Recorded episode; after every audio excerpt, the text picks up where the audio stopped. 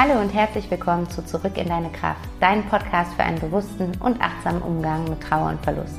Mein Name ist Vanessa Rippegarten, ich bin systemische Coach, Diplompädagogin und Mama von einem kleinen Sohn und meine Herzensvision ist es, dem Thema Trauer einen Raum zu geben und dir Wege aufzuzeigen, wie du deine Trauer fließen lassen und damit auch spüren kannst, dass du nicht alleine bist.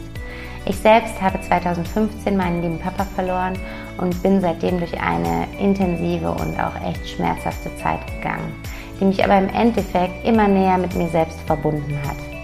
Ich möchte dich gerne an meiner Reise teilhaben lassen und dich durch meine Erfahrungen und Wege aus der Trauer heraus inspirieren und unterstützen, damit du auch wieder mehr Lebendigkeit, Leichtigkeit und Kraft in deinem Leben spüren kannst. Denn das ist möglich.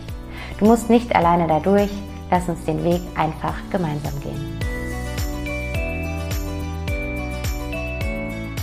Hallo, schön, dass du wieder eingeschaltet hast und heute wieder mit dabei bist. Und ich freue mich unglaublich, dass du den Weg zu meinem Podcast gefunden hast und ich dich durch eine schwere Zeit ein Stück weit begleiten darf. Und heute bin ich nicht alleine. Heute wartet wieder ein ganz wundervolles Interview auf dich. Ich hatte die große Ehre, die liebe Stella Reichmann zu interviewen. Und vielleicht kennst du Stella schon. Sie hat einen wunderschönen Instagram-Kanal, der lautet Kinder trauern bunter und ähm, hat ein gleichnamiges Buch auch rausgebracht, in dem es darum geht, wie Kinder den Tod verstehen, wie Kinder trauern, ähm, wo der Unterschied ist zu der Trauer von Erwachsenen und vor allen Dingen, wie man Kinder dabei unterstützen kann, über die Kunst, über die Kreativität ihrer Trauer Ausdruck zu verleihen. Und ähm, Stella arbeitet da mit den Regenbogenfarben und gibt den Kindern dadurch eine ganz wunderbare Möglichkeit, ihren Gefühlen Raum zu geben. Und ja, viel mehr will ich gar nicht verraten. Es wartet auf jeden Fall ein ganz, ganz spannendes Gespräch auf dich, ähm, was auf jeden Fall für jede Mama und jeden Papa eine absolute Bereicherung ist, egal ob ihr aktuell vielleicht gerade wirklich einen Trauerfall in der Familie habt oder auch, ähm, ja, einfach, äh, wenn du Kinder hast, weil auch so beschäftigt einen natürlich die Frage, wie kann man Kindern den Tod erklären, wie kann man Kinder unterstützen, wenn dann jemand verstirbt. Ähm, früher oder später wird man wahrscheinlich mindestens mit dem Tod eines Haustieres vielleicht konfrontiert werden oder eben der Großeltern. Und das ist einfach super hilfreich zu wissen, wie man seine Kleinen da am besten an die Hand nehmen und unterstützen kann. Und ähm, ja, lass dich einfach einmal auf dieses ganz, ganz tolle Gespräch ein, lehn dich zurück, mach sie gemütlich und lass es auf dich wirken. Und ähm, ja, du findest alle Informationen zu Stella auch in den Show Notes. Schau da auf jeden Fall einmal rein. Sie hat ganz tolle Angebote. Und jetzt würde ich sagen, halte ich mich einfach mal zurück und lass Stella sprechen. Von daher, los geht's mit dem Interview mit Stella Reichmann. Ja, hallo, liebe Stella. Sehr schön, dass du heute mit bei uns im Podcast ähm, dabei bist und dich für dieses Interview bereit erklärt hast. Ich freue mich schon unglaublich auf alles, was du uns gleich erzählen wirst. Und ich habe gerade im Intro schon ein paar Worte zu dir gesagt, aber ich glaube, am besten kann man sich immer selbst vorstellen. Deswegen stell dich doch einmal vor, wer bist du, was machst du und vielleicht auch, wie bist du zu der Arbeit gekommen, die du aktuell machst? Ja, Dankeschön, liebe Vanessa, dass ich bei dir sein darf und ein Interview geben kann und über die Trauerbearbeitung für Kinder sprechen kann. Also, ich bin Stella, ich bin 55 Jahre alt, bin fantasievoll, kreativ, tierlieb schon immer, mein ganzes Leben lang war immer kreativ. Und beruflich bin ich Erzieherin, was aber nicht mein, mein Hintergrund der Kunst ausmacht, sondern Künstlerin ist meine Berufung. Mhm. Und das beides, die Künstlerin und die Erzieherin, verbinde ich zusammen, um darin die Trauer für die Kinder besser bearbeiten zu können. Ich habe selber in meinem Leben ganz viele Trauerfälle gehabt, die ich verarbeiten musste. Meine Uroma, die meine engste Bezugsperson war, ist mit, als ich zwei Jahre alt war, gestorben. Meine Oma ist gestorben. Mein Onkel eine Cousine ist gestorben. Ich habe ein Kind verloren, mein Sternenkind. Ich habe meine Mama beim Sterben begleitet. Also du siehst, mm. das geht bei mir wie so ein roter Faden durch mein Leben, die ja. Trauer. Und ich habe irgendwann festgestellt, ich verarbeite meine, meine eigene Trauer immer in meinen Bildern, in meiner Kunst, in, mein, in meiner Kreativität. Mhm. Und habe das dann damit zusammengebracht, dass ich eben gedacht habe, warum soll ich das nur für mich alleine tun? Ich kann auch anderen zeigen, wie man durch die Kreativität seiner Trauer be- oder verarbeiten kann. Ja. Und das bot sich dann an, das für Kinder zu tun, mhm. weil ich beruflich schon über 30 Jahre mit Kindern arbeite und da ganz, ganz viel Erkenntnisse schon habe und, und Fähigkeiten, Fertigkeiten mit den Eltern immer gut zusammenarbeite und das macht riesig Spaß, mit Eltern zu arbeiten. Und das ist halt so, so ein Gesamtpaket. Und deswegen habe ich halt das Buch aufgeschrieben, was du da oben siehst. Ja. Kinder trauern bunter. Und habe halt ganz viele Kreativitätssachen, die man in der Trauer, mit der Trauer machen kann. Mhm. Aber nicht um traurig zu sein, sondern um wieder glücklich zu sein. Ja. Und dafür habe ich mir die Regenbogenfarben ausgewählt. Das kam aus meinem Herzen heraus, dass unbedingt diese Regenbogenfarben zu mir wollten und mit mir arbeiten wollten. Ich habe vorher ganz viele andere Farben benutzt und genutzt. Aber die Regenbogenfarben ist das, was aus meinem Herzen kommt. Ja, ja, man, also für diejenigen, die das Video ja jetzt nicht sehen, im Hintergrund sieht man ja einige Bilder von dir und es ist auch diese Farben, die haben so eine Kraft und so eine Präsenz ne, und ähm, strahlen einfach ähm, einen an. Und ich kann mir gut vorstellen, dass das einfach auch ja von der von der ähm, Farbphilosophie dahinter, da kannst du vielleicht gleich auch nochmal was dazu erzählen, ähm, ganz, ganz stark mit Trauernden resoniert oder mit den trauernden Kindern viel macht, wenn sie einfach mit so ähm, ja, mit so, mit so präsenten und strahlenden Farben ihre Gefühle dann zum Ausdruck bringen können. Genau. Ja. Jede Farbe hat halt ihre eigene Kraft, ihre eigene Stärke, aber man, man darf sich da nicht immer nur dran festhalten, zu sagen, rot ist die Liebe und blau mhm. ist die Treue oder sowas. Für jeden hat diese Farbe auch eine andere, eine andere Kraft, eine andere Stärke. Ja, okay. Mhm. Diese, diese, Stärke, die kann ich mir bewusst machen und dann einfach in mein Leben integrieren. Zum Beispiel, ja. wenn ich denke, ich, ich brauche Liebe, ich brauche Kraft, ich brauche Stärke, dann nehme ich halt Rot und versuche das Rot in mein Leben zu integrieren. Oder ich, ich will Freude und Sonne und Leichtigkeit, dann integriere ich das Gelb in mein Leben. Und das kann ich ja auf verschiedene Arten machen. Ich muss das ja nicht nur malen, mhm. auch gelbe Gardinen aufhängen, ja, okay. rote, rote Vasen hinstellen oder so. Und, und, ich muss ja nicht immer alles neu kaufen und ich kann mir das halt selber in den Farben umgestalten, wie ich das ja. Ah, spannend. Okay, also das heißt, ich kann wirklich, wenn ich die Bedeutung der Farben kenne, kann ich ähm, gucken, was brauche ich gerade, was würde mir gerade gut tun ja. und wie kann ich mich mehr mit dieser Farbe umgeben. Ja, das, das hilft schon, aus dem, aus dem Alltagstrott rauszukommen. Und das ist ja das, was gerade wichtig ist. Wenn ich traurig bin, dann, dann bin ich ja tief traurig und bin in so einem tiefen Loch drin und, und muss da erstmal wieder rauskrabbeln. Aber wenn ich nicht irgendeinen Anreiz habe, um irgendwas zu tun, dann komme ich da schwer raus. Durch das Tun habe ich die Fähigkeit, wieder herauszukommen. Ja, ja, in die Umsetzung da zu kommen. Ne?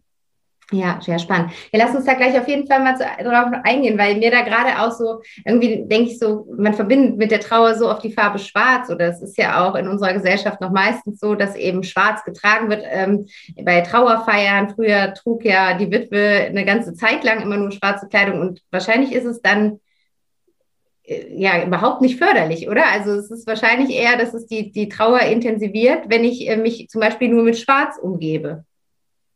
Richtig, das, das macht es ja noch dunkler, noch trüber, ja. wie, wie Novemberwetter. Wenn das ja. alles so dunkel und trüb ist und, und kein Licht da ist, wirklich, dann fühlt der Mensch sich extrem schlecht und traurig und hat antriebslos. Aber wenn ich extra Farben in meine Trauer integriere, ist das viel, viel besser für die Seele, für die Empfindung. Aber das muss jeder halt selbst entscheiden. Mhm. Für den einen ist die Trauer halt schwarz und für den anderen ist sie halt regenbogenbunt. Mhm. Und ja. in der Trauer kann jeder das machen, was, was ihm am liebsten ist. Ja, das stimmt. Ja manche Menschen, die sich mit ihrem Tod schon vorher auseinandergesetzt haben, die möchten auch extra, dass zum Beispiel bei ihrer Beerdigung nicht schwarz getragen ja. wird, dass die Menschen farbig und freundlich angezogen kommen. Ja. Genau, absolut, ja. ja ich finde das nur gerade so spannend, weil ich äh, habe das in einem ganz anderen Zusammenhang gelesen. Letztes Jahr in meiner Schwangerschaft habe ich irgendwo gelesen, ähm, dass wenn man viel schwarze Kleidung trägt, dass das nicht also dass das für, für die Stimmung des Babys nicht so gut ist. Also dass sich das auf das Baby überträgt und man ähm, nicht so unbedingt so dunkle Kleidung tragen sollte.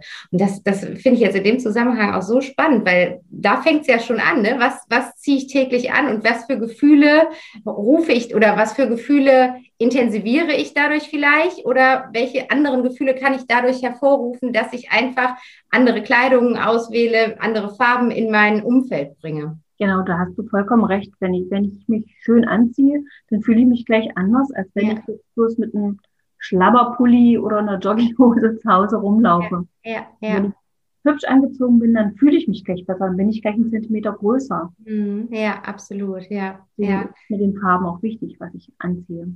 Also, ja, total spannend.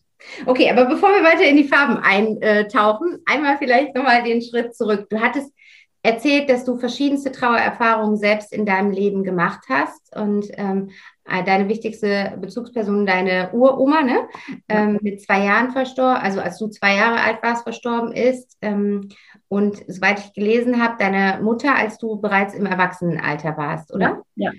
Das heißt, du hast ja Trauer sowohl als Kind als auch als erwachsene Frau kennengelernt. Hm, wenn du so selber an deine eigenen Erfahrungen da zurückdenkst, hast du da die Trauer ähm, unterschiedlich wahrgenommen und was war der Unterschied zu deiner Trauer in, im Kindesalter und zu deiner Trauer im Erwachsenenalter? Ich muss sagen, an die Trauer im Kindesalter erinnere ich mich gar nicht mehr so richtig wirklich. Mhm. war zu früh, ne? Und mir bloß jetzt als Erwachsener, wenn ich zurückdenke, denke ich daran, dass ich da mächtig traurig gewesen sein muss. Mhm. Da kann ich aber gleich auf, auf mein Buch zurückverweisen, mhm. weil da habe ich ein Interview drin von Angela ja. Höschner, ja. Sie erinnert sich wirklich, wirklich bildlich und gefühlsmäßig daran, wie, wie das sich als Kind angefühlt hat. Sie hat ihren Bruder verloren und konnte mir das richtig, wirklich im Interview erzählen, wie sich das als Kind angefühlt hat. Ja. ja. Bruder zu verlieren, die Trauer. Das, ja. Ich das überhaupt nicht verstanden. Das war nicht greifbar. Was, was ist Tod? Was ist Trauer? Warum kommt ihr Bruder nicht zurück? Warum weinen alle? Wo ist er jetzt?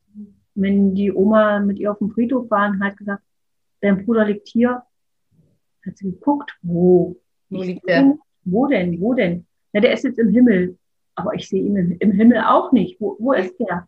Ja. Das ist halt der Unterschied zwischen Kind und einem Erwachsenen. Ein Kind mit zehn bis zwölf Jahren versteht das erst wirklich, was Tod bedeutet. Vorher haben die noch ganz viele verschiedene Vorstellungen vom Tod. Ja, und Vielleicht können wir da noch ein bisschen äh, konkreter darauf eingehen. Wenn ich ein Kind habe, was jetzt unter zehn Jahren ist und für das, dieses, dieses ganze Thema Tod sehr abstrakt und nicht greifbar ist, ähm, was dann aber trotzdem mit dem Tod von einem lieben Menschen konfrontiert wird. Hm, wie kann ich ein Kind in dieser Zeit bestmöglich unterstützen? Oder wie kann ich, bevor ich, bevor ich anfange mit dem Unterstützen, wie kann ich überhaupt erklärbar machen, was da jetzt passiert ist? Du kannst dem Kind sagen, zum Beispiel sagen wir mal, der Opa ist gestorben und du erklärst dem Kind, dass der Opa halt nicht mehr da ist. Mhm. Der wird auch nicht wiederkommen. Das Herz hat aufgehört zu schlagen. Der mhm. Körper ist halt nicht mehr, nicht mehr ganz zu machen. Er ist zerstört. Aber die Seele des Menschen, die ist immer noch da. Mhm. Ja, die lebt in unserem Herzen weiter.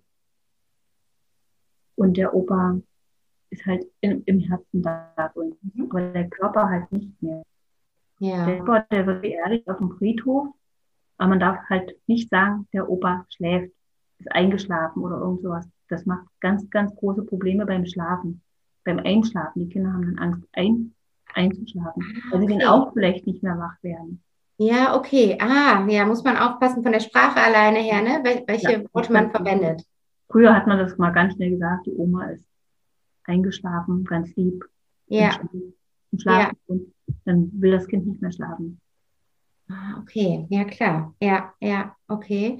Und du hattest gerade auch gesagt, dass in dem Interview, ne, liegt jetzt hier auf dem Friedhof oder ist jetzt im Himmel, auch das schwer verständlich ist für ein Kind. Ähm, was, also, wie kann man, wenn man jetzt zum Beispiel mit dem Kind oder sollte man mit dem Kind zum Friedhof gehen und dann, wie kann man dann erklären, was, was der Friedhof ist? Oder sollte man das Kind da überhaupt nicht mit hinnehmen? Doch, doch, doch, doch. Die Kinder sollten einbezogen werden, hundertprozentig. Das ist sonst eine große eine große Luftblase um das Kind rundherum, das, das weiß, alles sind traurig, aber ich kann nicht dran teilhaben. Ich weiß nicht warum. Mhm, ich ja. werde nicht einbezogen. Auf jeden Fall kann das Kind mit dabei sein. Das Kind kann auch mit bei der Beerdigung dabei sein. Ja. Aber halt vielleicht nur ein bisschen. Das, das ist gut, wenn man, wenn man das Kind fragt, möchtest du bei der Beerdigung dabei sein? Das sagt ja, dass man dann noch jemanden hat, der sich um das Kind kümmert, wenn es dann das doch nicht aushalten kann, wenn es dann okay. doch raus möchte. Ja, okay. Dass dann ja, das Mama oder der Papa mit rausgehen ja. muss, sondern eine entfernte Person, ein Babysitter ja. oder wen auch immer man dafür nehmen könnte. Und, Und ja. das Kind soll auch mit zum Friedhof gehen, das kann Blümchen hinbringen, das kann was mhm. Schönes basteln, das kann dem Menschen im Friedhof was vorsingen. Das hört, die Seele ist ja doch noch irgendwo und die hört das dann auch. Ja. Kann die ja. Verbindung weiterhin halten zu den Menschen. Ja, ja, total schön. Und ich, ich kriege öfters mal so die Rückmeldung, dass, ähm, dass die Angst davor da ist, dass das Kind einen weinen sieht oder dass das Kind mitbekommt, dass die Mama oder der Papa traurig ist. Ähm, wie, wie denkst du darüber? Wie kann, kann, können Eltern ihrem Kind ihre aktuelle Gefühlslage näher bringen und erklären? Das ist ganz wichtig, dass die Eltern vor ihrem Kind und mit ihrem Kind weinen können. Mhm. Weil das Kind, das, das fühlt sich sonst auch wieder ausgeschlossen. Das spürt ja innen drin, mit der Mama ist irgendwas. Die ist ja. nicht glücklich, die ist nicht fröhlich, die ist traurig. Auch wenn sie ihre Tränen nicht zeigt, ist sie trotzdem traurig und das Kind merkt das. Mhm. Das ist es, wenn die Mutter vor dem Kind weint und sagt, komm mal her, ich bin so traurig, weil der Opa gestorben ist. Ja. Dein Opa einfach.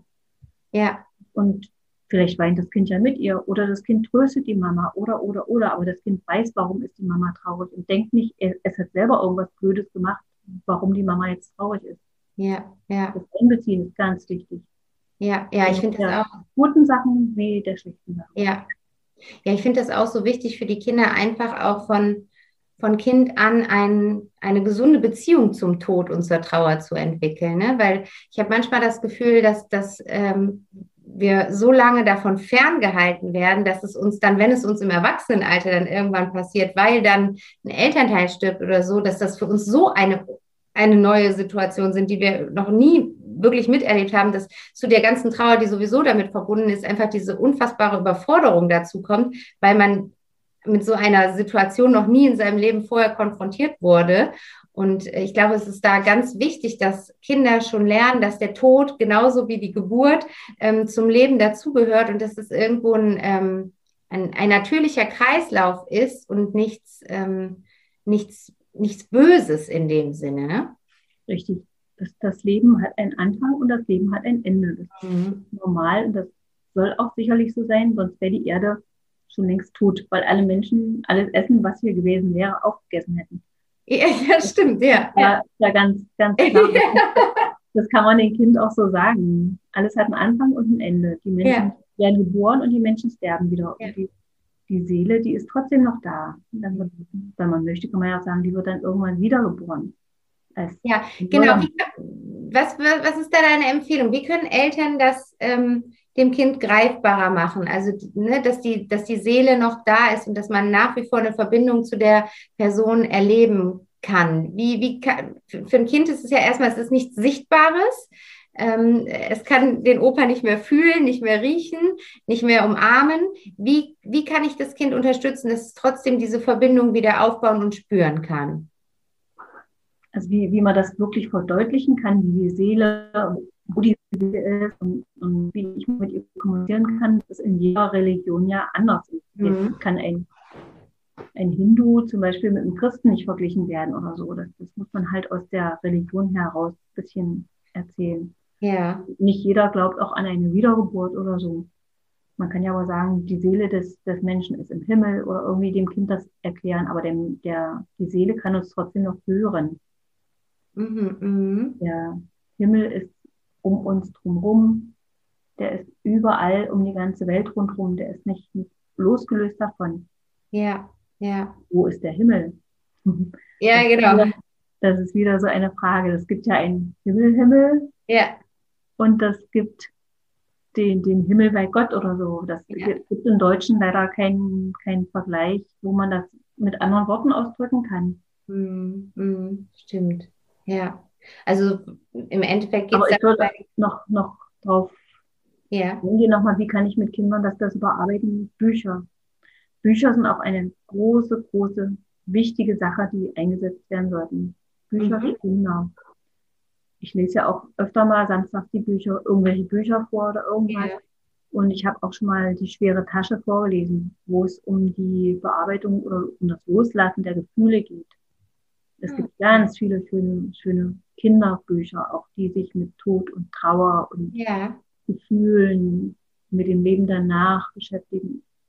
Ah, okay, spannend. Zum Beispiel auch, es gibt auch die besten Beerdigungen der Welt. Also ich könnte ja tausend Bücher sagen. Echt? Okay, das ist ja super. Ja, gerne. Also ähm, da packe ich gerne auch ein paar in die Shownotes rein, dass dann Eltern, die vielleicht gerade in der Situation sind, da auch einen Pack anhaben und ähm, da Empfehlungen bestimmt ganz äh, gerne annehmen und da einfach äh, die Bücher dann zur Hand nehmen, um ihre Kinder zu unterstützen. Weil ich glaube, was ja auch ein ganz großes Problem ist, ähm, bei der Trauer von Kindern ist ja, dass dann meistens die Eltern auch trauern. Also äh, es ist ja meistens jemand gestorben, um den die Eltern dann ebenfalls ähm, das, das ist sehr stark trauern. Ne? Das ja. Schwierigkeiten. Deswegen verstecken die Eltern ihre Trauer meistens. Aber wenn die Kinder einbezogen werden, das ist viel einfacher, weil die Eltern brauchen sich nicht verstecken. Und die Kinder, die haben manchmal ganz andere Ideen, was man noch tun könnte. Mhm. Aber wenn man sie nicht fragt, dann kommen die Eltern auch nicht auf so eine Idee. Hm. Da fest ja. manchmal. Ja, also ruhig, ich genau, da ins Gespräch gehen. Ja, okay. Mhm. Ja, also wirklich über, über den Tod sprechen, über die Trauer sprechen und ins, auch ins Gespräch gehen. Ne, was brauchst du gerade? Was würde dir gerade gut tun? Und genauso wahrscheinlich aber auch von sich erzählen was man gerade braucht oder warum man sich vielleicht in bestimmten Situationen jetzt anders verhält, als man sich früher verhalten hat, dass das, dass das Kind einfach ein bisschen auf diese Trauerreise mitgenommen wird, wenn ich dich so richtig verstehe. Das, das ist richtig, aber man darf es dem Kind halt nicht aufdrücken. Man muss halt gucken, wann möchte das Kind drüber sprechen. Ja, okay. Mhm. Jetzt, wenn ich jetzt weinend irgendwo stehe und das Kind spielt da gerade, da muss man nicht sagen zum Kind, du, ich weine jetzt gerade, weil. Ah, okay. Mhm. Sondern ja. da muss man halt warten, wenn das Kind guckt und fragt, Mama, warum weinst du? Dann kann man es sagen. Wenn es halt nicht fragt, dann braucht man das ja nicht sagen. Mhm. Mhm. Ja. Muss ein bisschen feinfühlig rangehen, aber ich denke mal, das machen die Eltern bestimmt. Ja. Ja, was, also, was ich, ich habe zum Beispiel eine Situation im Kopf, da ist die Mama gestorben und hat drei Kinder zurückgelassen ähm, die alle im Jugendalter waren. Und der Vater war damit völlig überfordert. Also nicht nur damit jetzt alleine Papa zu sein, sondern eben mit völlig überwältigt von dem plötzlichen Tod seiner Frau und der, der damit verbundenen Trauer. Und ähm, jetzt im Nachhinein, ähm, also es liegt 20 Jahre zurück und im Nachhinein ähm, war es auch so, dass er wirklich so zwei, drei Jahre kaum als Papa präsent sein konnte, weil er so eingehüllt war von seiner eigenen Trauer. Und ich denke, das ist ja oft so. Also wenn, wenn ein Partner stirbt oder ein Kind stirbt und noch ein weiteres oder mehrere Kinder da bleiben, dann ist es ja so ein unfassbar einschneidendes Erlebnis. Und trotzdem haben wir irgendwo diesen, diesen Druck, funktionieren zu müssen, weil da noch ein anderes Kind ist. Wie, wie kann ja. ich da, wenn ich als, als zum Beispiel, wenn ich jetzt als Mama merke, mein Partner ist gestorben und ähm, ich bin überwältigt von der Trauer, wie, wie kann ich sowohl mir und meiner Trauer Raum geben, als auch noch eine gute Mama für mein Kind sein? Oder ist, ist der Anspruch gerade viel zu hoch und ich sollte mir Hilfe von außen holen? Der Anspruch ist tatsächlich viel, viel zu hoch. Man kann nicht alles alleine schaffen. Mhm. Man muss sich unbedingt Hilfe von außen suchen. Das kann irgendwelche Therapien sein, das können aber Trauergruppen sein. Es gibt in manchen Städten auch direkt Trauergruppen für Kinder, mhm. Trauergruppen für Erwachsene, für Jugendliche, alles. Ja. Ja. verschiedene Sachen, die man tun kann. Aber ja. man muss halt irgendwas tun und nicht alleine versuchen, alleine gegen Windmühlen zu kämpfen. Da kommt man nämlich überhaupt nicht voran. Das ist ja. schrecklich, alleine das tun zu wollen. Ja. ja. Wird den Kindern nicht gerecht, das wird dem Vater nicht gerecht. Ja. Der schafft das gar nicht alles, alles alleine auf seine eigenen Schulter, Schultern zu tragen. Mhm. Muss sich, oder die Menschen müssen sich Hilfe suchen. Ja, ja, ja, das denke Aber ich. das Zulassen der Hilfe ist manchmal auch nicht so einfach. Mhm. Und du hast da ja für dich oder für, für deine Arbeit mit trauernden Kindern einen ganz wunderschönen Zugang über die, die Kunst, die Kreativität und das Malen gefunden. Ähm, vielleicht, wenn wir da mal so ein bisschen drauf kommen. Inwiefern hilft Kindern das Malen dabei, ihrer Trauer Ausdruck zu verleihen? Die Kinder sind nicht so verkopft wie wir Erwachsenen. Die haben Zugang zu ihren inneren Gefühlen und drücken die auch aus, ohne dass die drüber nachdenken müssen. Wenn Erwachsene ein Bild malen, dann setzen sie sich manchmal erst hin und überlegen, wie soll mein Bild aussehen? Wie strukturiere ich das? Wie, welche Farben nehme ich dafür? Welche Technik benutze ich und sowas alles. Und die Kinder, die nehmen einfach irgendeinen Stift und fangen erstmal an und malen und malen und basteln, machen neu, zerreißen, machen wieder anders. Und zum Schluss sind selber überrascht, was da rauskommt. Mhm. Weißt du? Und, und dadurch lassen sie ihre Gefühle einfach aus. Die legen die in den Pinsel, in die Schere, in alles, was sie benutzen, rein, ihre Gefühle. Und dann auf dem Bild, was sie geschaffen haben, können sie dann sagen, wenn, wenn die Mutter oder der Vater mit dem Kind dann erzählen, können sie eben erzählen, guck mal, hier habe ich das gemalt. Oder warum ist denn da, warum lächelt denn die Person? Oder warum ist sie denn traurig? Mhm. Warum ist der Luftballon rot? Und warum ist das Gras schwarz oder irgendwie so, dann kann man das Bild erklären. Mhm. Mhm. Deswegen ist es bei Kindern so schön, dass sie ihre Gefühle ausdrücken. Ja. Und, und die und Mama, die hat ja zu Hause vielleicht auch gar nicht die Möglichkeit dazu, dem Kind das so zu ermöglichen. Deswegen ist es schön, wenn die das auch woanders tun können. Mhm. Und der anderen Person, die sie begleitet, vertrauen die manchmal verschiedene Sachen an, die sie der Mama nie im Leben sagen würden, weil sie denken, die Mama wird dann traurig. Genau. Eine außen, außenstehende Person, der könnte sagen, ich bin ganz schön traurig, ja. die Mama immer weint. Und ich würde ihr am liebsten helfen, aber ich weiß nicht, wie das machen, wie ich das machen soll. Ja. Das würden der Mama nicht sagen. Und die andere Person, die Therapeutin oder die Künstlerin, die kann dem Kind dann Tipps geben und mit dem Kind er, gemeinsam erarbeiten. Ja. Wie kannst du denn der Mama helfen? Oder ist das deine Aufgabe, der Mama zu helfen? Oder was? Ja. was das ist das ist, glaube ich, ein ganz, ganz wichtiger Punkt. Das erlebe ich auch immer wieder, dass Kinder so überfordert sind mit der Situation und auch so unter Druck, ein, ein Druck, den gar keiner bewusst machen möchte, aber einfach, weil sie selber so eine Angst davor haben, dann ihrer Mama oder ihrem Papa oder wem auch immer quasi noch trauriger zu machen, weil indem sie sagen, dass sie selber traurig sind und deswegen sich selbst zurücknehmen und zurückhalten und versuchen ähm, einfach alles recht zu machen und so gut wie gar nicht aufzufallen, damit, damit die Eltern nicht da noch mehr Sorgen jetzt äh, mit haben, als sie sowieso schon haben. Ne? Richtig. Ja, ja, ja, das ist super gut, dass du es auch nochmal sagst. Und das ist natürlich, wenn es da eine andere Vertrauensperson gibt, ähm, wo das Kind das adressieren kann, dann, dann, dann hat das Kind dadurch die Möglichkeit, dem Ganzen auch einfach nochmal viel mehr Raum zu geben, als immer im eigenen Familienkreis. Was eigentlich auch noch wichtig ist, wenn das Kind in irgendeiner Gruppe halt künstlerisch tätig sein kann, dann hat es auch andere Kinder und merkt, es geht nicht nur ihm alleine so. Mhm. Die anderen Kinder sind auch traurig, weil sie irgendjemanden verloren haben. Ja. Können Sie mal fragen, warum bist denn du traurig? Und wo bist denn du traurig? Ja, ich habe meine Schwester verloren und mein Opa ist gestorben oder irgendwas.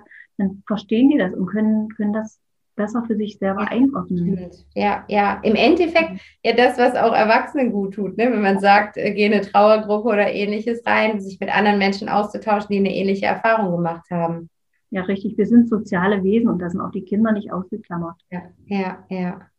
Und wie, wie, ähm, wie legt man denn am besten los mit so einer kreativen Trauerarbeit mit Kindern? Also wenn die jetzt in einer Gruppe sind und da wird gemalt, dann kriegen die einfach einen Pinsel und, und Farben in die Hand und man sagt, hier ist ein weißes Blatt Papier, leg los oder die kriegen eine Anleitung an die Hand oder wie, wie bringt man die Kinder dazu, ihre Nein. Gefühle aufs Papier zu bringen?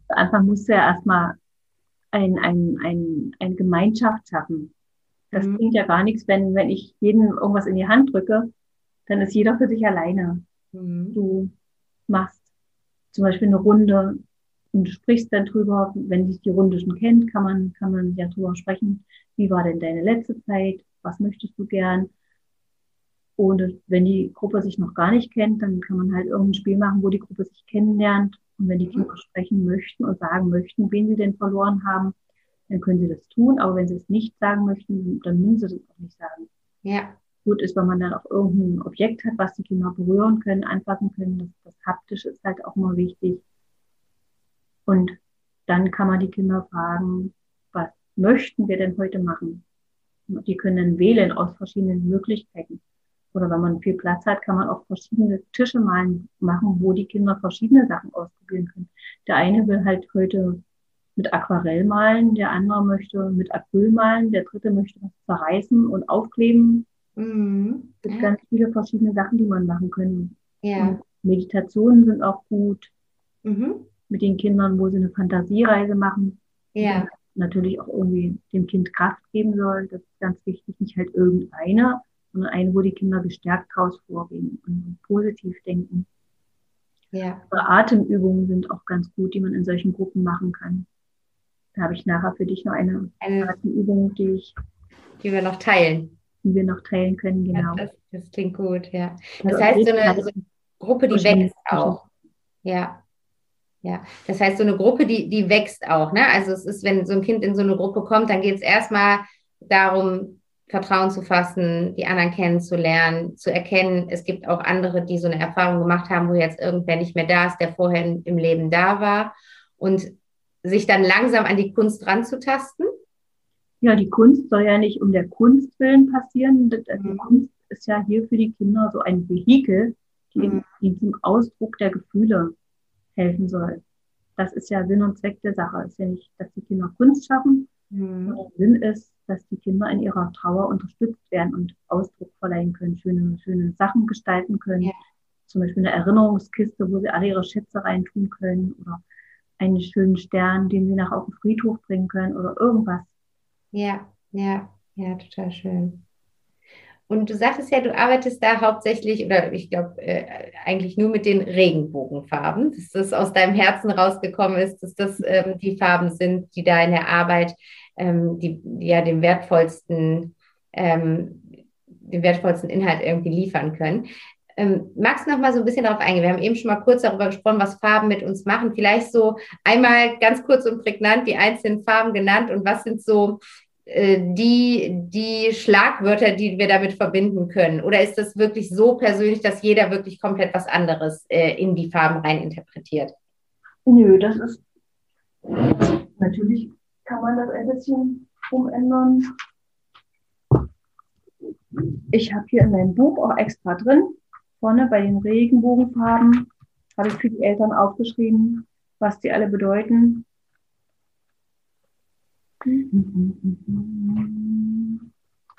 Kann ich dir mal vorlesen? Alles kann ich nicht auswendig. So, das erzähle ich euch nämlich nachher Quatsch. ah ja, genau, ja hier, hier auf der Seite stehen die ganzen Farben, muss ich mal sagen, in meinem Buch. Und da ist ein Regenbogen. So, also, Rot, wie gesagt, ist Wärme, Leidenschaft, Feuer, Liebe, Blut, Macht, Glück, Wohlstand, hat aber auch schlechte Sachen, wie zum Beispiel Aggressivität, Gefahr, Wut oder Zerstörung. Orange wird meistens verknüpft mit jugendlich, freundlich, attraktiv, warm, stimulierend, appetitanregend. Mhm. Also mach deine Küche nicht mit Orange, sonst Vitalität, Lebensfreude, Optimismus, aber manchmal auch kindisch, unseriös, künstlich oder billig. Okay. Gelb bedeutet, Gelb bedeutet oft Sommer, Sonne, hell, heiter, freundlich, optimistisch, offen, liberal, kommunikativ, Energie, Intelligenz, aber auch Schande, Egoismus, Gier oder Neid. Ah, okay. Das mit dem Neid, Geld wie Neid, das kennen wir ja, glaube ich, aus unserer Ja, stimmt. Mhm. Grün ist wieder die Hoffnung, das Gleichgewicht, der Frühling, die Natur, das Leben, das Glück, Wachstum, Harmonie, Gesundheit, Regeneration, ruhig, entspannend, erholsam, heilend, kann aber auch Gift, Eifersucht und Unreife bedeuten. Blau ist meistens beruhigend, ist ein Symbol für Himmel, Wasser, die Ferne, Innovation, Technik, Frieden, Harmonie, Zuverlässigkeit, Loyalität und Spiritualität, aber auch Kälte oder Distanz können damit verbunden sein. Mhm. Ja. Indigo ist Intuition, Erweiterung des Bewusstseins, ganzheitliches Denken, Vorstellungskraft, Mystik, Fantasie, Zuversicht und Wahrheit. Violett, die letzte Farbe, bedeutet Reichtum, Luxus, Leidenschaft, Fantasie, Magie, mystisch, Geheimnis, aber auch Unruhe, Zwiespältigkeit, Exzentrik oder Künstlichkeit. Du siehst, das waren ganz, ganz viele Sachen, ja. die hätte ich mir gar nicht alle auswendig merken können. Genau. Ja, und hat alles auch immer zwei Seiten, so, ne? Das ist richtig. Mhm. Und da könnte ich mir auch vorstellen, weil du ja auch am Anfang gesagt hast, dass jeder ähm, die Farben nochmal individuell versteht und interpretiert, dass vielleicht bei dem einen auch eine Farbe wie jetzt zum Beispiel Rot, bei dem einen das eine ganz wärmende, wohltuende Wirkung hat und der andere damit aber eher dann Gefahr oder Wut äh, verbindet, oder? Richtig, das stimmt. Mhm. Das heißt, die Kinder, wenn sie dann in der Gruppe tätig sind, die Kinder greifen zu den Farben, die, die sie intuitiv ansprechen und ja. mit denen sie dann dem ganzen Ausdruck verleihen möchten. Genau. Die Kinder, die müssen sich da auch nicht irgendwie an Regeln halten. Die machen das so, wie sie möchten. Wenn Sie was gezeigt haben möchten, dann kommen Sie und fragen, zeigst du mir mal, wie das geht? Meine Farben verlaufen ineinander oder sowas. Dann kann man erklären, wie das getan wird, damit die nicht verlaufen. Aber ansonsten probieren die halt ganz viel aus. Die sind mhm. wirklich innovativer als wir Erwachsene. Ja, ja, absolut. Und du hast jetzt eben erzählt, neben dem Malen kann man auch über das Meditieren und über den Atem die Kinder unglaublich gut in dem Prozess unterstützen. Die ähm, Atem, Atemübungen sind gerade dazu da, dass das Kind wieder ins Hier und ins Jetzt kommt und dass, ja. dass es aufmerksamer wird oder dass der Stress reduziert wird. Und durch Atemübungen zum Beispiel wird auch die Gehirnaktivität verbessert. Die wird mhm. optimiert. Das heißt, ähm, also angenommen, ich, ich habe jetzt einen äh, Trauerfall in der Familie und das Kind zu Hause, was eben genauso wie ich selber auch trauer. Ähm, was, könnte, was könnte ich mit dem Kind ganz aktiv machen? Also, zu Hause schon, bevor ich jetzt sage, ich habe eine Gruppe gefunden, wo es gerne hingehen möchte, wie kann ich das Kind da unterstützen, vielleicht mit Atemübungen, äh, mit Meditation oder vielleicht auch sogar, dass man selber sagt, das Kind kann schon von zu Hause auch mit dem Malen anfangen wir haben ja schon viele Sachen gesagt, wie das Malen, das Meditieren und sowas alles.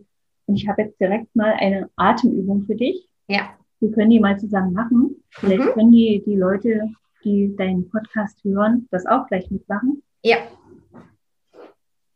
Ich sage das so, wie ich das zu dem Kind sagen würde. Mhm. Die Mama mit oder der Papa mit dem Kind können das auch gemeinsam machen. Okay, dann mache ich einfach mit. Ja, mach mal mit, genau. Also das ist jetzt die Riesen Regenbogen Luftballonübung. Kannst du dir das vorstellen, ein Riesen Regenbogen Luftballon? Ja, kann ich mir vorstellen. Gut. Setze dich auf einen Stuhl. Mach den Rücken gerade und stell dir einen riesengroßen Regenbogenluftballon vor. Du steckst den Regenbogenluftballon in den Mund und machst deine Hände auf deinen Bauch. Atme jetzt tief durch die Nase ein und dein Bauch wächst. Beim, Aus, beim Ausatmen bläst du die Luft in den riesen Regenbogen-Luftballon hinein. Wieder einatmen.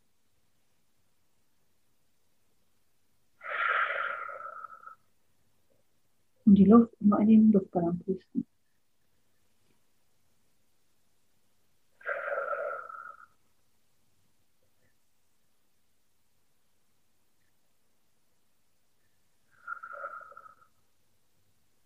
Er wird immer größer.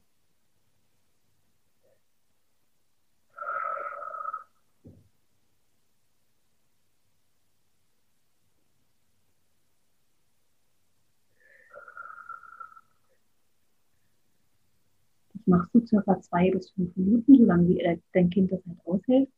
Wenn das Kind meint, dass der Luftballon groß genug ist, dass keine Luft mehr reinpasst, dann pustet das noch einmal rein und der Luftballon platzt und das Kind kann in die Hände klatschen, so. Genau, dann ist der Luftballon geplatzt. Und du kannst dir dann von deinem Kind zeigen lassen, wie groß der Luftballon war. Zum Beispiel so groß.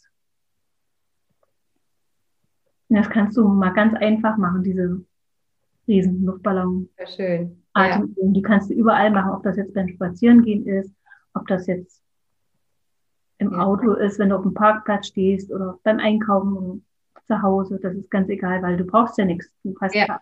alles bei dir. Und es hat den positiven Nebeneffekt, äh, die Mama oder wer auch immer es dem Kind sagt, die kommt auch in einem auch runter und entspannt sich. Ne? Ja. Das, äh, ja. Du musst halt schön, schön langsam einatmen. Mhm. Immer darauf achten, dass der Bauch halt richtig groß wird dabei und beim Ausatmen die Luft so vorstellen, in den Luftballon zu pusten. Ja, das ist aber, ich glaube, also, ne, und indem man langsam pustet, man muss ganz langsam pusten und Luft holen, dann wird das halt gleichzeitig runtergeholt. Das Kind kommt runter. Ja. Beim schnellen Atmen so, ja. Würde man noch aufgeregter werden. Aber wenn man mit Absicht langsam atmet, die Luft einatmet und die langsam ausatmet, dann kommt der Körper runter. Ja. Ja, ja, ganz schön. Vielen, vielen Dank, dass du das hier mit uns teilst, weil ich glaube, das ist auch so eine ähm, gut vorstellbare, also ein gut vorstellbares Bild für, für, für Kinder, weil es ist immer das eine, wenn man sagt, ja, ne, konzentriere dich auf deinen Atem, dann kommst du wieder zurück hier in den Moment. Aber es ist vielleicht auch gerade, wie wir auch am Anfang hatten, ja, der Opa ist jetzt im Himmel, es ist zu abstrakt, was, was ist damit gemeint? Konzentriere dich auf deinen Atem und wo man so ein Bild dann entstehen lässt mit einfach so einem kinderfreundlichen Bild wie einem bunten Luftballon, ähm, hat, da hat das Kind für sich so einen Anker, an dem er sich entlanghangeln kann. Ne? Und äh, gleichzeitig wahrscheinlich entwickelt es auch so, eine, so einen Spaß und so eine Neugier daran, wie, wie groß kriegt es den Luftballon aufgeblasen. Ich, ich, mache, ich mache immer irgendwelche Bilder für die Kinder, dass die, ja. dass die Kinder dann irgendwas haben haben, ja. sich daran erinnern können auch. Ja. Die können ja danach ein Bild malen von ihrem riesengroßen Luftballon. Stimmt, ja genau, dann kann man das sofort dann wieder äh, zu Papier bringen. Ja, ja, super schön. Also ja, ganz, ganz toll. Vielen Dank, dass du das mit uns hier geteilt hast. Sehr schön. Mm, bevor wir jetzt dazu kommen, wie vielleicht die Menschen, die ähm, sagen, hey, das ist, das klingt so nach so einem tollen Angebot, da möchte ich irgendwie mit Stella in Kontakt kommen und äh, mich weiter informieren, mit dir in Kontakt kommen können, würde ich noch ganz gerne eine, eine Frage zu, zu deinem ganz persönlichen Verhältnis zum Tod stellen. Also du hast ja schon gesagt, dass du äh, schon viele Trauererfahrungen in deinem Leben gemacht hast so wie ich das jetzt verstanden habe, ähm, glaubst du auch daran und spürst auch, dass die Seele nach wie vor da ist und dass man eine Verbindung zur Seele aufbauen kann. Hm, was hat so dein, deine, was haben deine Erfahrungen und deine Arbeit jetzt vielleicht auch mit diesem Thema? Ähm, inwiefern haben die dein Verhältnis zu deinem eigenen Tod beeinflusst oder wie stehst du deinem eigenen Tod gegenüber? Im Laufe, im Laufe meines Lebens habe ich halt meine Erfahrungen integriert und, und bin zu anderen Ideen gekommen. Früher, als ich Kind war oder so, da habe ich mir überhaupt nichts vorgestellt mit Tod, was, was da ist, wo die Seele ist oder irgendwas. Das war für mich immer abstrakt.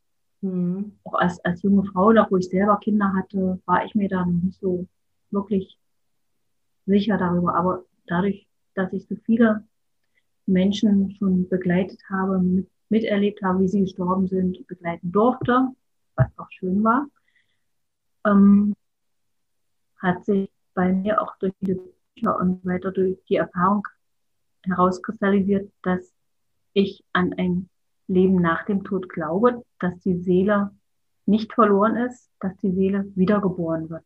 Ja. ja. Und deswegen habe ich auch keine Angst vor dem Tod.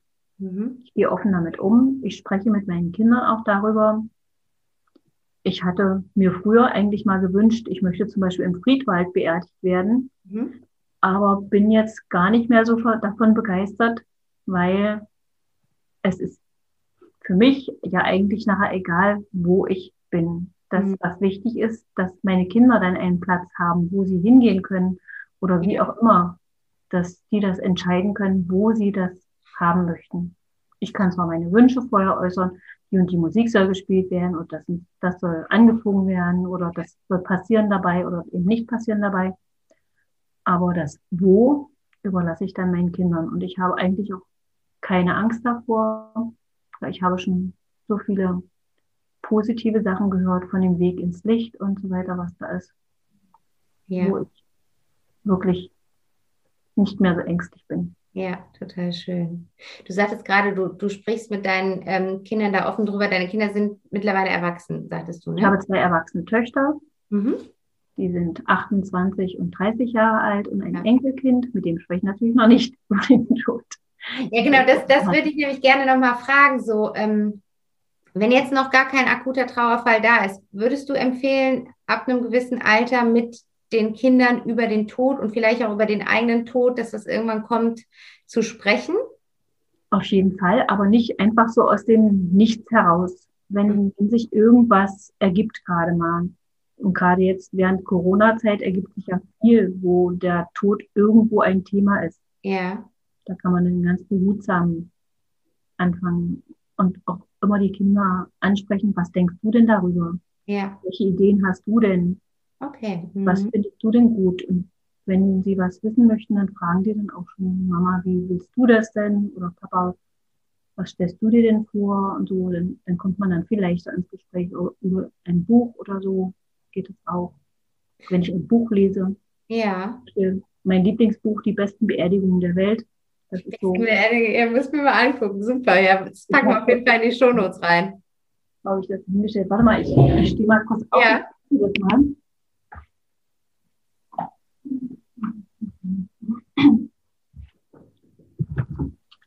Guck mal hier, das ist die besten Beerdigungen der Welt. Ja. Wenn du magst, das habe ich auch schon mal vorgelesen. Das müsste vielleicht in meinem also, ja. Instagram-Account auch noch irgendwo als, als Datei sein. Ah, okay, mhm. ja, spannend. Und da, da werden verschiedene ähm, Beerdigungsrituale vorgestellt oder worum geht es da? Das, sind, das sind Geschwister und ein, ein, kleiner Freund und die beerdigen alle möglichen Tiere. Ah, okay. das ist praktisch, machen sie wie so ein kleines Business daraus, Tiere zu beerdigen. okay, aber das stimmt. Wie spielerisch Kinder da rangehen. Ja. ja, das stimmt, aber auch da denke ich gerade, viele haben ja Haustiere und darüber kommen die Kinder ja früher oder später auch mit dem Tod in Kontakt. Ne? Das ist vielleicht auch dann nochmal ein guter Anknüpfungspunkt, um überhaupt mal über das Thema zu sprechen. Oh ja, wir hatten auch immer, immer Haustiere und haben dann den ganzen Garten voll Gräber nachher gehabt. Ja, genau. Ja.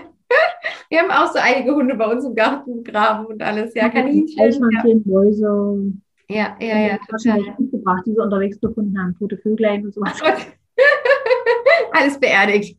Hm. Ja, ja, ja, was sehr sch schön. Das, das, kennst du das? Hier schon die schwere Tasche. Die schwere nee, das hattest du jetzt gerade eben gesagt, aber kenne ich nicht, nee.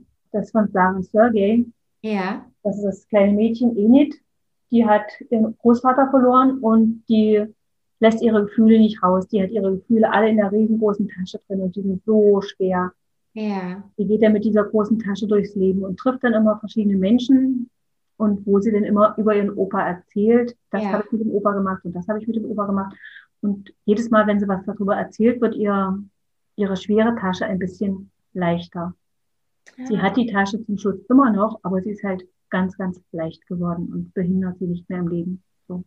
Super schönes Bild. Kann man im Endeffekt ja auch für andere Situationen anwenden. Es muss ja nicht immer nur äh, in Bezug auf Tod. Ne? Also es gibt ja viele Kinder, die äh, nicht über ihre Gefühle reden und das alles bei sich behalten. Und das ist ja ein super schönes Bild. Trauer ist ja nicht, nicht nur bei Tod, das kann ja auch beim Verlassen sein, ja. wenn, wenn Eltern sich trennen.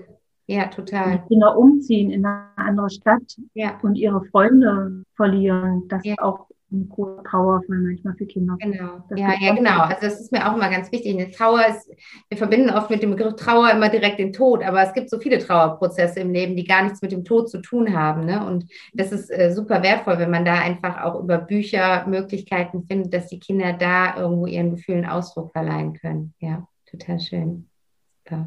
Ja, Stella, erzähl doch mal, wie können die Leute mit dir in Kontakt treten? Was können sie von dir finden? Wie können sie vielleicht ähm, ja, ihre Kinder in der Trauer durch deine Arbeit unterstützen? Also ich bin erstmal bei Instagram und bei Facebook unter mhm.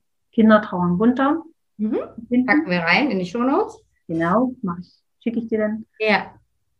Und wenn die Eltern mir eine E-Mail schreiben möchten, unter info at www. Äh, www, so Quatsch. Nein. www ist die Seite. Ja, ja. Info at kinder-trauern-bunter.de. Okay, super. Das schreiben wir alles mit rein. Genau, schreiben wir alles mit rein. Da gibt es auch eine Webseite, ne? Und mhm. du hast dieses wunderschöne Buch, äh, was ich auch einmal lesen durfte, ähm, rausgebracht, wo ganz, ganz wundervoll erklärt ist, wie Kinder trauern, ähm, wie das Ganze auch äh, aus ähm, bindungstheoretischer Sicht erklärbar ist. Du hast über die Farben gesprochen und ganz viele wertvolle Interviews da reingepackt. Und ähm, das ist auch von mir äh, persönlich dann meine absolute Herzensempfehlung. Also das können wir ja auch mit reinnehmen, ne? den Link zu dem Buch, ja, ja. zu der Webseite, genau. wo du bestellen kannst. Und vielleicht magst du noch mal erzählen, du bist gerade, oder möchtest du schon was zu deinem neuen Projekt sagen? Mein neues Projekt ist jetzt mein Arbeitsbuch passend zum Buch. Und ich bin selber mhm. ganz aufgeregt, was für tolle, tolle Sachen alles drin sein werden in dem Arbeitsbuch. Ich werde das nochmal einen Post bei Instagram machen. Da können alle genau sehen, was da drin ist. Ich verrate nur, da sind ganz viele Sachen, wo die Eltern direkt im Buch arbeiten können und die Kinder und die Eltern mit den Kindern, wo sie viele Erinnerungssachen schaffen können. Ja. Direkt alles Sachen zum, zum Tun, zum Machen. Das wird eine 90-Tages-Challenge geben für die Eltern, wo sie ihre Gefühle aufschreiben, erarbeiten können, auch das ah, wow, klasse. Mit ganz, ganz tollen Bildern in Regenbogenfarben illustriert werden, das Buch. Das heißt, das Buch, das unterstützt dann sowohl die Kinder als auch die Eltern in ihrem Trauerprozess. Für Eltern alleine okay. Eltern ja. und Kinder und für die Kinder. Das ist so aufgeteilt in, in drei verschiedene Sachen. Ja. Am Anfang, das war mir noch ganz wichtig, habe ich die ganzen Maltechniken drin, die ich anrege zu verwenden. Es gibt natürlich 10.000 Techniken, die alle reintun, aber die, die für meine Projekte ja. wichtig und, und möglich sind, habe ich damit reingetan. Und ganz viele Vorlagen, die werden hinten drin sein für Sterne, für Regenbögen, Bastelanleitungen, Kopiervorlagen, teilweise die Kaufempfehlungen, was man für Farben benutzen kann. Ja. Ach, perfekt. Und so weiter und so fort. Also das wird umfangreich sein, dieses Buch. Und die gibt es halt auch dann auf meiner Webseite mitzukaufen. Ja, und weißt du schon, wann es rauskommt? So schnell wie möglich. okay. Also äh, de, de in diesem Jahr irgendwann aber. Ja, ja, auf jeden Fall. Ja. Ja. ja. Mal, acht Wochen wird es noch dauern. Okay, ja, cool, super. Das klingt richtig ich gut. Ja, ja. alles rein in die Shownotes und ähm, da kann dann jeder sich nochmal umgucken und ähm, wie gesagt, gerne dir auch nochmal eine Nachricht schreiben, wenn da, wenn da Fragen da sind. Ähm, ich denke, da, da hat auch jeder ja seine individuellen Themen, wenn er gerade in so einer Situation drin ist und das ist natürlich unglaublich wertvoll, jemanden zu haben, der einen gerade in diesem Bereich weiterhelfen kann. Stimmt, du hast noch was in der Hand. Jawohl, die Regenbogenpuscheln. Ich wollte euch ja noch zeigen, wie man so eine Quaste oder Puschel machen kann. Und da du das ja als, als Podcast machst, muss ich das ja so beschreiben, dass man das, ja. hören, nur man das hören kann. Also, ich habe jetzt ein Stückchen Pappe.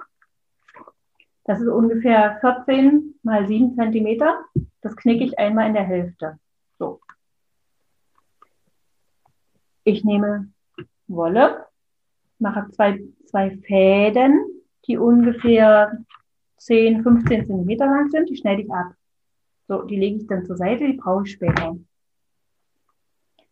Einen mache ich hier in, mache ich hier oben, außen um die Pappe, da wo die, die Knickfalte ist, da lege ich das drüber. Und die Enden stecke ich innen drin rein, dass es beim Zusammenklappen praktisch nicht zu sehen ist, die zwei Fäden. So. Mhm. Das wird nachher mein Band, an dem ich die zusammenbinde die Quaste, den Puschel. Jetzt habe ich natürlich eine Regenbogenfarbe. Ich habe hier eine schöne blaue, türkisblaue Farbe genommen. Mhm. Die lege ich jetzt um die Pappe rundherum. Oben, wo der Knick ist, ist das Band und um das Teil wirklich das rundherum. Ich muss natürlich ganz viel wickeln, wickeln, wickeln, wickeln, wickeln, wickeln, wickeln. Genau, alle, die es jetzt äh, nicht sehen, also Stella wickelt ich einen riesigen Faden da drumherum. Bisschen schneller, bisschen schneller, damit es nicht so lange dauert.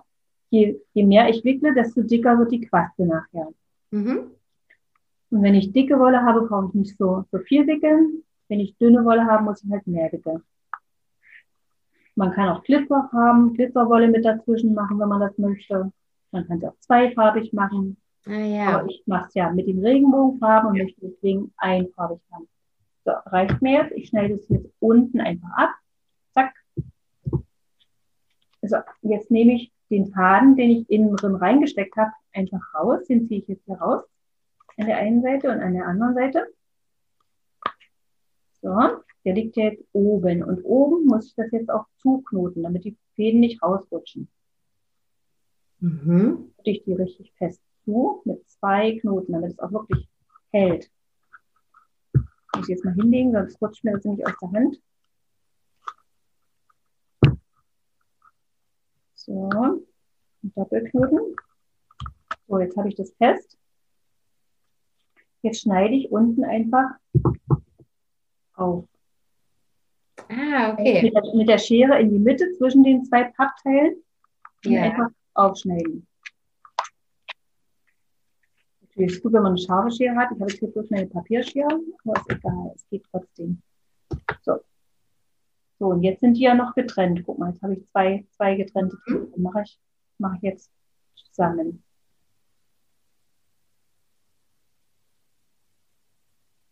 So. Ich sage jetzt einfach oben trenne ich wie so ein Kopf ab. Ja? Hier oben, das ist ja. der Kopf. Und ja. unten ist der Körper. Lege das jetzt auf, auf meinen zweiten Faden, den ich ja vorhin abgeschnitten habe. Lege ich das einfach hin. Lege ich drauf. Oben der Kopf. Der ist ein bisschen kleiner, ungefähr so ein bisschen Daumen wie Daumendick so ungefähr. Den knote ich jetzt auch richtig kräftig zu.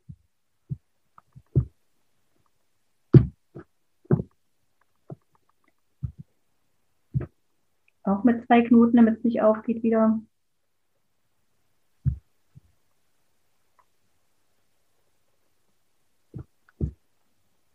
So, jetzt mache ich den Faden, der oben ist, mache ich zusammen. Der braucht auch noch einen Knoten, damit er zusammen ist, damit ich es aufhängen kann. So, schneide ich oben die zwei verschiedenen ab, mhm. damit er ordentlich ist. Und unten, was jetzt zu viel ist, schneide ich auch ab, damit es auch eine Länge hat.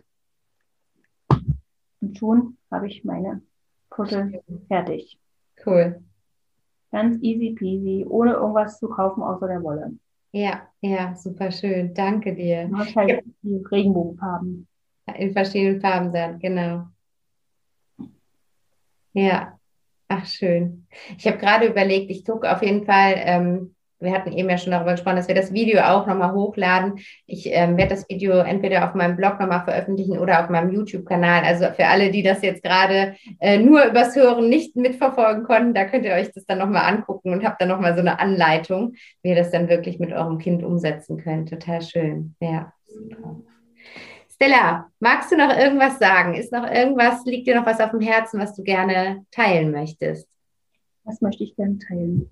Ja, ich wünsche allen Eltern und allen Kindern ganz viel Kraft bei der schwierigen Bewältigung der Trauer, denn Trauer ist nicht einfach und die ist auch nicht einfach weg. Ja. Auch nach fünf Jahren nicht einfach weg. Die Trauer ist immer da. Das, das tut nachher irgendwann nicht mehr so dolle weh. Ja, ja. Wir lernen damit zu leben. Der Mensch, der ist ja auch nicht wieder da. Der ist ja, wir vermissen den ja immer im Leben. Ja, absolut. Selbst mein Kind, was ich vor 30 Jahren verloren habe, das ist immer noch präsent, das ist immer noch da. Ich denke nicht jeden Tag dran, aber ich weiß, dass ich es verloren habe. Ja, ja. So ist ja. das. Aber man, man kann das ins Leben integrieren und kann sich auch irgendwann zugestehen, wieder glücklicher zu sein und fröhlicher. Und dabei helfen ganz doll die Farben und die Kreativität und die Gemeinschaft. Nicht, dass man alleine bleibt, sondern dass man Gleichgesinnte sucht, mit denen man was tun kann. Ja oft sind auch die Freunde, die, die dessen dann schon überdrüssig sind. Mhm. Oh, die erzählt schon wieder von ihrem verlorenen Kind oder irgendwas. Ja. Das ist ja. Nicht, das nicht, nicht so gut.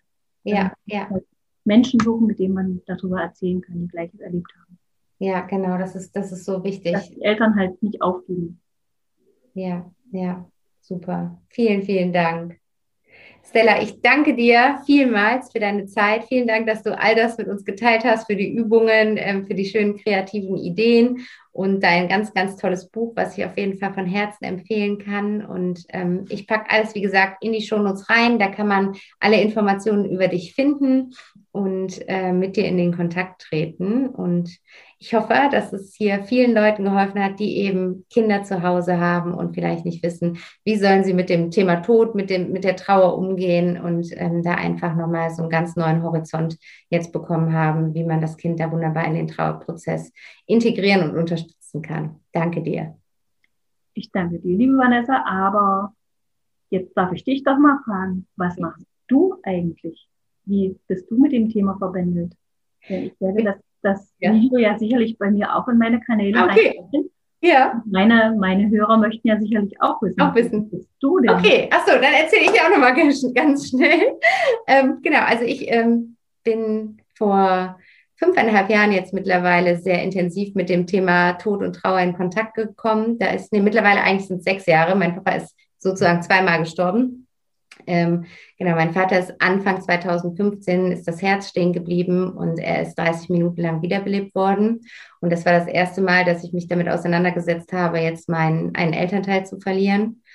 Und er hat diese Wiederbelebung überlebt und ist dann durch ein ganz, ganz hartes Jahr gegangen mit ganz vielen Auf und Abs. Wenn man so eine lange Wiederbelebung hinter sich hat, das verzeiht der Körper einem nicht ganz so einfach. Da ähm, ist eine lange Zeit auf der Intensivstation gefolgt, eine lange Zeit in der Reha-Einrichtung. Insgesamt war er zehn Monate in verschiedenen äh, Häusern in, in Behandlung und ist dann tatsächlich auch nochmal nach Hause entlassen worden, allerdings als Pflegefall und ähm, dann aber sechs Wochen später wieder ins Krankenhaus gekommen und ähm, final verstorben.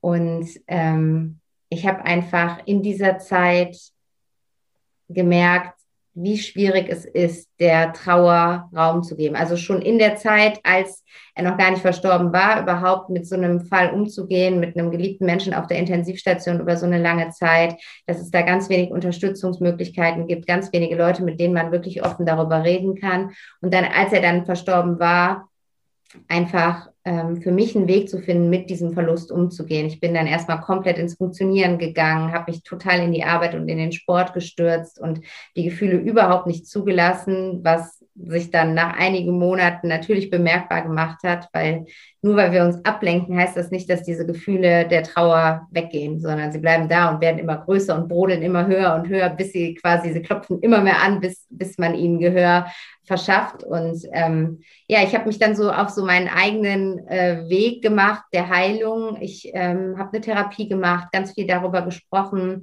Ich habe angefangen, über die Trauer zur Meditation zu finden, zur Achtsamkeitspraxis zu finden und habe da für mich ganz schöne Möglichkeiten gefunden. Zum einen mit den Gefühlen, die alle in mir hochgekommen sind, zu arbeiten, die Gefühle anzusehen, ihnen Raum zu geben, die Trauer wirklich fließen zu lassen und damit auch wieder abfließen zu lassen und mich mehr und mehr wieder so ein bisschen geordnet zu fühlen und mehr und mehr spüren zu können und zum anderen über die Meditation aber auch den, den Weg wieder zu meinem Papa gefunden und da wieder ähm, eine Verbindung zu meinem Vater aufbauen können, die ich bis heute habe und eine, eine Verbindung, die mir manchmal sogar ähm, stärker vorkommt als zu seinen Lebzeiten. Und ähm, das ist einfach so ein wertvolles Geschenk, was ich in dieser Erfahrung gefunden habe. Und da ist mit der Zeit die, dieser Herzenswunsch entstanden, auch andere Trauernde zu unterstützen, andere Trauernde durch diese Phase zu unterstützen, das Thema Tod und Trauer aus dieser Tabuzone rauszuholen und wirklich offen darüber zu sprechen und ähm, einfach Wege aufzuzeigen, wie man mit der Trauer umgehen kann, wie man die Trauer ins Leben integrieren kann um dann auch wieder Schritt für Schritt zurück in mehr Lebendigkeit, mehr Kraft und Lebensfreude zu finden und wie man auch die Meditation und die Achtsamkeit dafür nutzen kann. Genau, das ist das, was ich mache und ähm, ich habe dazu ähm, einen Blog ins Leben gerufen. Ich habe ähm, ein Trauerjournal entwickelt, was die Menschen sechs Monate lang durch die Trauer unterstützt, eben durchs Schreiben, weil mir das Schreiben auch sehr gut geholfen hat und ähm, habe jetzt seit Dezember 2020 den Podcast Zurück in deine Kraft und ähm, ja, teile da meine Wege ähm, durch die Trauer und interviewe eben auch ganz interessante Menschen wie dich, die entweder eigene Trauererfahrungen gemacht haben oder die eben tolle Angebote im Bereich der Trauerarbeit haben, um das Thema präsenter zu machen und mehr darüber zu reden. Genau, und das ist das, was ich mache. Ja. Dankeschön, Vanessa. Sehr gerne. Stella, dann ja, lieben, lieben Dank für deine Zeit und ähm, für alles, was du tust mit deiner Arbeit. Das ist unglaublich wertvoll. Und ja, ich würde jetzt sagen, wenn jemand Fragen an Stella hat, dann meldet euch gerne bei ihr, schaut euch auf ihrem Instagram-Profil um, schaut euch auf der Webseite um, bestellt euch das Buch. Also tretet da einfach mit Stella in Kontakt. Da ist ganz viel wertvoller Input für euch dabei. Und ich hoffe, dass euch das Interview äh, inspiriert hat und genauso gefallen hat wie mir. Und freue mich darauf, wenn ihr einfach beim nächsten Mal wieder einschaltet und wieder mit dabei seid. Stella, alles Liebe. Bis dann. Tschüss.